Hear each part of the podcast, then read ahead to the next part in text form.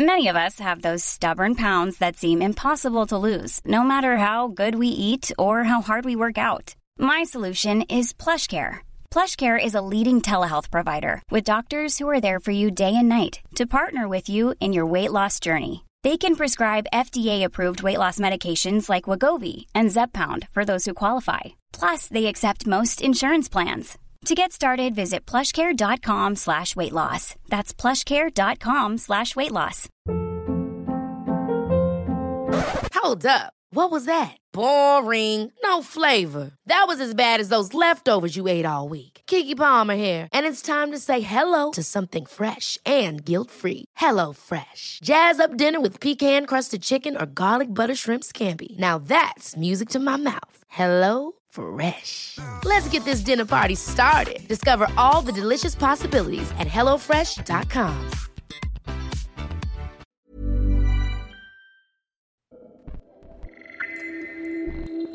كل خلية بجسمي كانت ترجف حاسة إن أنا عايزة أخرج من جسمي تجارب وحكايات عن الجسد والذات وما بينهما هنا شبكة Kerning Cultures تستمعون لبرنامج جسدي.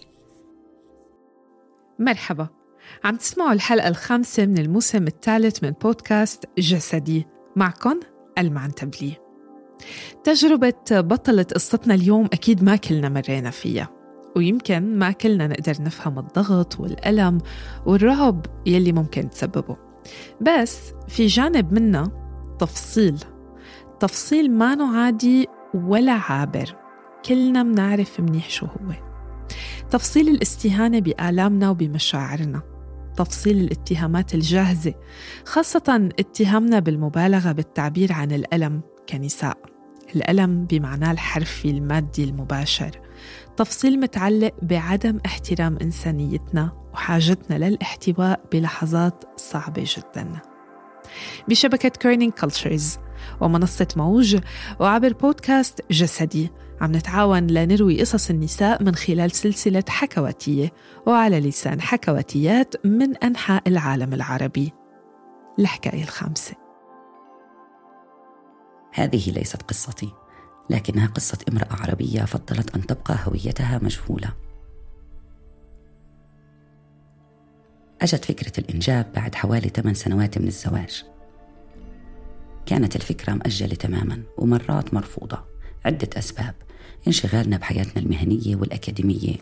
ولأني شخصيا كنت لساتني بتبنى شوية من نظريات اللا إنجابية وخاصة لما بدك تجيب أطفال على بلاد غير مستقرة سياسيا وما بتتوفر فيها أدنى مقومات الحرية الشخصية لمواطنيها.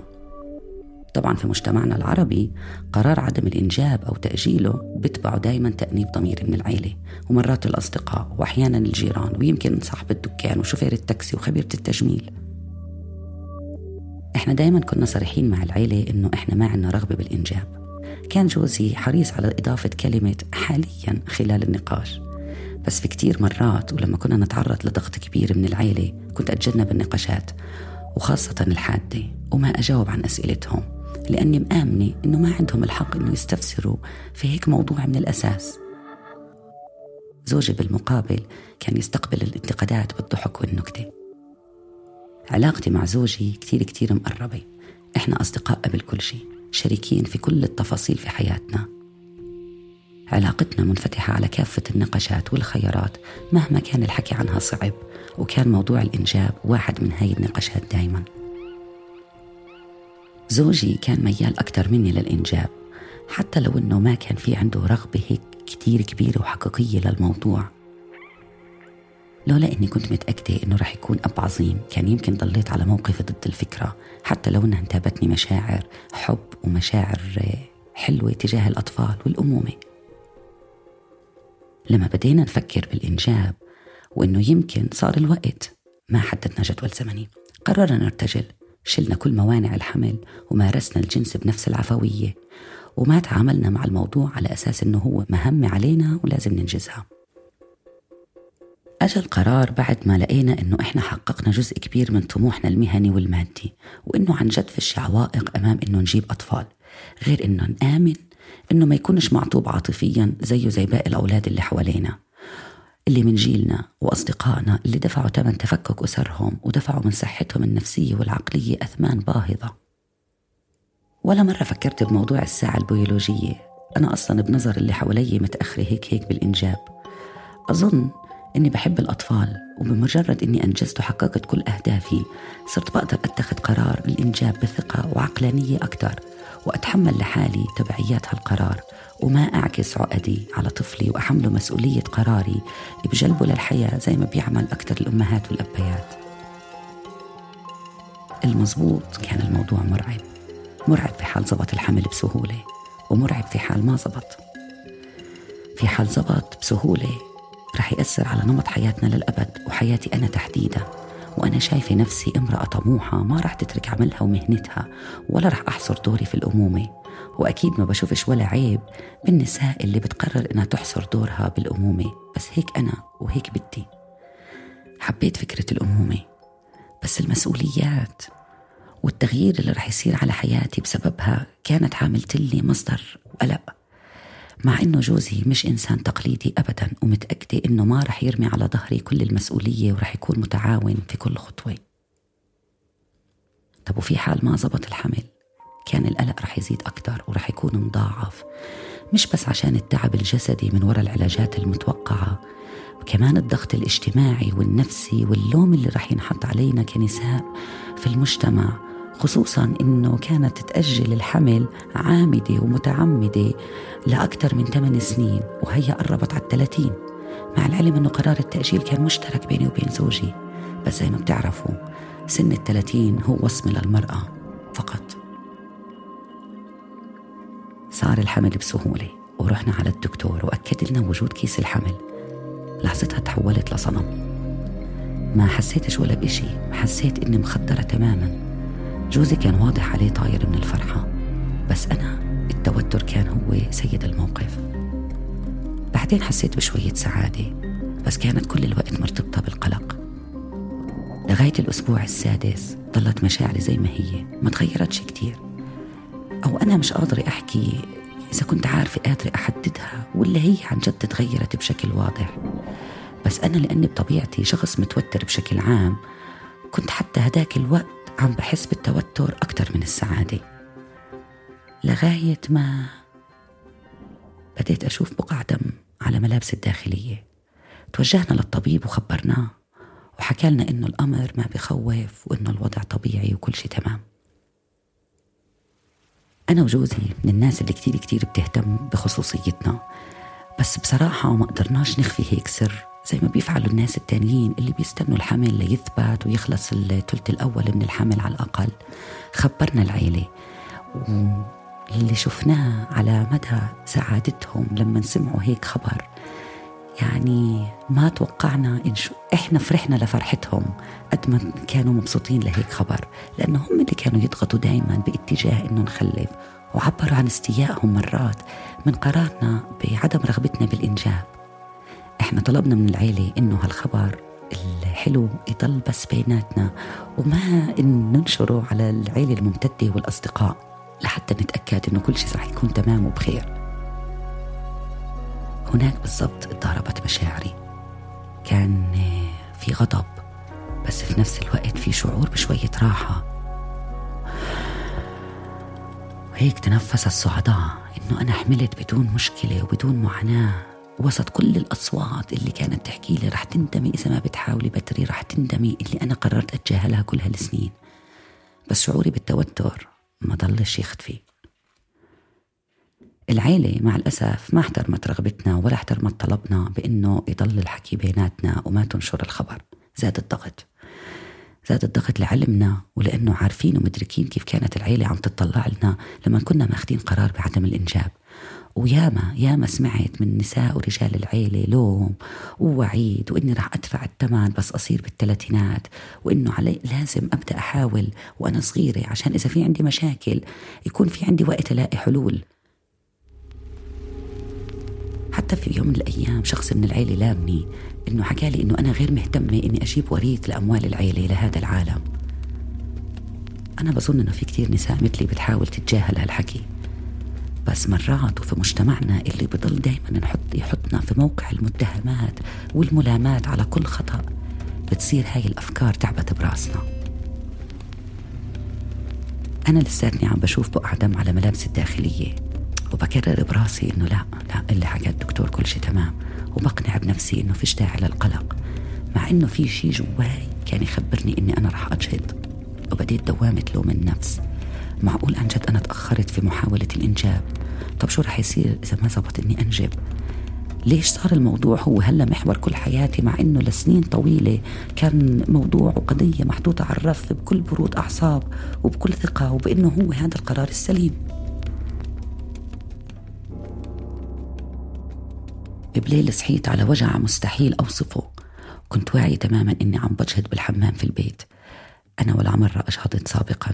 بس شكله عقل النسوان مبرمج على إنه يفهم هاي الآلام بشكل أوتوماتيكي. اتوجعت لفترة بصمت. شكله كمان إنه عقلنا إحنا النسوان مبرمج إنه نتألم بصمت. مش عارفة أنا ليش ما صرخت من أول لحظة. ناديت جوزي النايم وحكيت له إنه أنا عم بتوجع كتير كتير. أنا حاسة حالي عم بجهد ومش عارفة شو أسوي وفيش إشي أسويه. بس هو أصر إنه ياخدني على المستشفى عشان يطمن على صحتي. رحنا على المستشفى مع إني أنا متأكدة ومن تجاربي السابقة إنه المستشفى رح يزيد وجعي وما رح يخففه. لما وصلنا لقسم الطوارئ وأنا أتلوى من الوجع وبشكل واضح ما بدوش لا تفسير ولا شرح تركني الممرض المناوب على أرض غرفة الطوارئ بدون أدنى اعتبار لحجم وجعي. وقعت على الأرض حرفيا وهو ما حرك ساكن لا يجيب لي كرسي ولا يعمل أي إشي. طلع جوزي على الطابق الثاني يدور على الدكتورة المناوبة. طبعا بعد ما تأكد إنه هذا الزلم اللي معاي والرجل اللي معاي هو زوجي. الألم بهاي اللحظات مش مهم بقدر أهمية طبيعة العلاقة بين هدول الشخصين. طلعنا على الطابق الثاني وأنا بسحب سحب من كتر الألم والوجع. وصلنا على ممر معتم وفاضي. جوزي بدور بين الغرف وبنادي على الدكتورة المناوبة. تطلع بعد عدة دقايق. هاي الدقايق مرت علي زي الساعات. طلعت ممرضة تانية.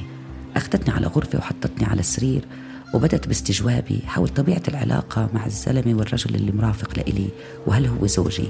وعن الحمل وشو صار؟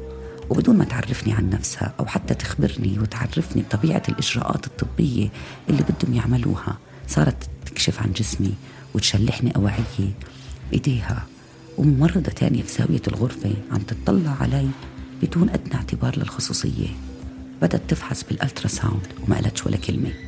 رغم إنه كمية النزيف واضحة ولا لبس إنه هذا إجهاض. بعدين نادت على الدكتورة اللي إجت وكان مبين عليها لا مبالاة لألمي ولوجعي ولبكائي الهستيري. ما عرفتني على نفسها وما حكيتش معي اطلاقا. بدأت تعقم الجهاز اللي أنا ما كنتش عارفة شو هو بالضبط في هداك الوقت. وبدون أي سابق إنذار وبدون ما تاخذ رأيي وبدون ما تاخذ موافقتي شلحوني سروالي الداخلي ودخلت الطبيب الجهاز في مهبلي ووصل لعنق الرحم وأنا عم بصرخ وبشد على إيد جوزي اللي طلبوا منه إنه يطلع لكنه رفض وضل بجنبي ماسك بإيدي وبيحاول يهديني. حكت الدكتورة إنه كيس الحمل ما زال موجود وإنه لازم أشوف دكتوري أول طلوع النهار هيك بكل بساطة كتبت لي دواء وروحتني. أنا عرفت إني أجهضت حتى لو هي شافت كيس الحمل. وبديت أتعامل مع صدمات نفسية مزدوجة. الإجهاض تجربة المستشفى المريرة العيلة والحكي اللي بدهم يحكوا لي إياه بصوت عالي. مش حكينا لك من قبل مش حكينا لك لازم تسوي محاولة إنجاب وإنت صغيرة. رحت تاني يوم الصبح على الدكتور وأكد لي إنه أنا أجهضت وإنه الأمر وارد وطبيعي وبصير بنسبة عالية عادة عند الإنجاب الأول. في عالم تاني بدأ خبر حملي ينشر. وبدوا العيلة والأصحاب يتصلوا عشان يقدموا التهاني. اضطر جوزي للرد على كل هاي المكالمات وإخبار المتصلين إني أجهضت. أنا بتذكرش بحياتي إني بكيت زي ما بكيت بهديك الفترة.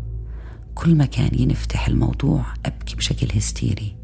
حتى إني ما خبرتش صحباتي حتى المقربات منهم عن شو صار معي لأني مش قادرة أحكي وكنت أتجنب نوبات البكاء اللا إرادية أنا بعرف إنه حملي مقارنة بغيري بسيط وإنه الحمل ما كمل أكثر من ست أسابيع مقارنة بصديقات ونساء أنا شهدت على مرارة تجاربهم كفقدان الجنين خلال الثلث الثاني من الحمل أو إجهاضاتهم المتكررة أو محاولات حمل صعبة ولادات قاسية وخطيرة. قادرة أفهم. بس اللي مر على جسمي وعقلي خلال هاي الأيام دمرني تماما. أنا إنسانة مؤمنة بالعلم وقرأت كثير عن محاولات الحمل الأولى وأنا بثق بطبيبي ثقة عمياء وهو أكد لي إنه ما في مشكلة نهائيا وإني رح أرجع أحمل كمان مرة وبسهولة. بس ضلت هواجس حكي الناس وبرمهم تلعب براسي. وصارت أحاديث نساء ورجال العيلة عن حملي وإجهاضي كوابيس تلاحقني وملامتهم على تأخير الإنجاب وإني كيف صرت بالثلاثينات والساعة عم تعد التنازل عكسي. وميراث العيلة لوين بده يروح؟ قديش ممكن إنه تتحمل أجسادنا إحنا النساء من الآلام العضوية وبس بنتعامل معها وبنتأقلم وبنشفى منها؟ بس كم الآلام النفسية والأعباء الاجتماعية اللي برموها على كتافنا مستحيل التعامل معها والاستشفاء من أثرها أظن إني كنت رح أقدر أتعامل مع خسارة الحمل بطريقة أحسن لو إني ما تعرضتش للضغط الاجتماعي الهائل ولو تعاملوا معي بإنسانية ومهنية بالمستشفى. بس آلام النساء بمجتمعنا موضوع سخيف ومش وقت نحكي عنه. من الأسهل على النظام الأبوي الذكوري إنه يوصلنا بالمبالغة والعاطفية لما منتطرق لهيك قضايا بدل ما يتعامل معاها بجدية. أنا الصراحة ما طلبت مساعدة جدية من مختصين نفسيين وتعاملت مع ألمي مساعدة زوجي وبعض الأصدقاء. بعد ست شهور حاولنا كمان مرة ونجحنا وهلا عنا طفلة بتملي حياتنا بالبهجة. ما تسألوني إن كنت رح أرجع أكرر تجربة الإنجاب كمان مرة. عن جد ما بعرف. أنا لساتني بحس إني ما تجاوزت تجربة الإجهاض والتعامل مع النظام الصحي على الآخر. بس أنا هلأ قادرة إني أشاركها وأحكي فيها. وأظن إني صرت قادرة إني أحكي كلمة لأ في وجه كل من بينتهك حقوقي كامرأة أو مريضة أو حامل أو أي صفة مهما كانت تكون. مع كل اللي حكيته واللي صار لساتني بصنف نفسي من النساء المحظوظات بزوج وشريك بكل ما تحمل الكلمة من معنى شريك بالألم وشريك بالسعادة. لما بشوف النساء التانيات اللي مروا بهاي التجارب القاسية لحالهم وطلعوا منها ومروا بكل هذا الألم بدون شريك حقيقي بتطلع عليهم بإعجاب وبدهشة. هدول النساء جبارات قادرات على كل إشي. ويمكن عشان هيك المجتمع الذكوري يوميا بيعمل على وصمنا بالضعف وبصر على إيهامنا إنه إحنا لا حول لنا ولا قوة. يمكن خوفه من قوتنا الكاملة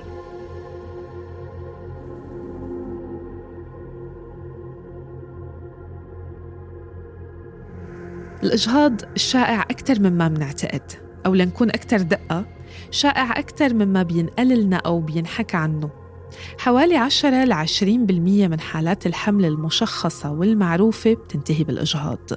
بس احتمال تكون النسبة الفعلية أعلى لأنه كتير من الحالات بتصير بوقت مبكر جدا من الحمل. ما بتكون المرأة أصلا فيها عارفة أو متأكدة إنها حامل. إذا حابة تعرفي أكثر عن هالموضوع أو إذا خضتي هالتجربة الأليمة أو بتعرفي حدا بهمك خاضة. توجهي لصفحة موج على إنستغرام لمزيد من النقاش في سبيل تطبيع الحديث عن الأمر وتطبيع طلب الدعم. موج منصة للصحة الجنسية والجسدية تعد محتواها نساء عربيات للنساء العربيات. شكر كتير كبير على المتابعة من فريق البرنامج. من الإعداد هبة عفيفي شهد بني عودة أنا المعنتبلي وفريق موج.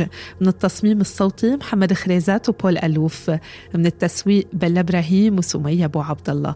الأداء الصوتي لحكاية اليوم لمنال عوض ورسوم الحلقات لمنى الكاتب. انطرونا الخميس الجاي بحلقة جديدة. ضلوا بخير.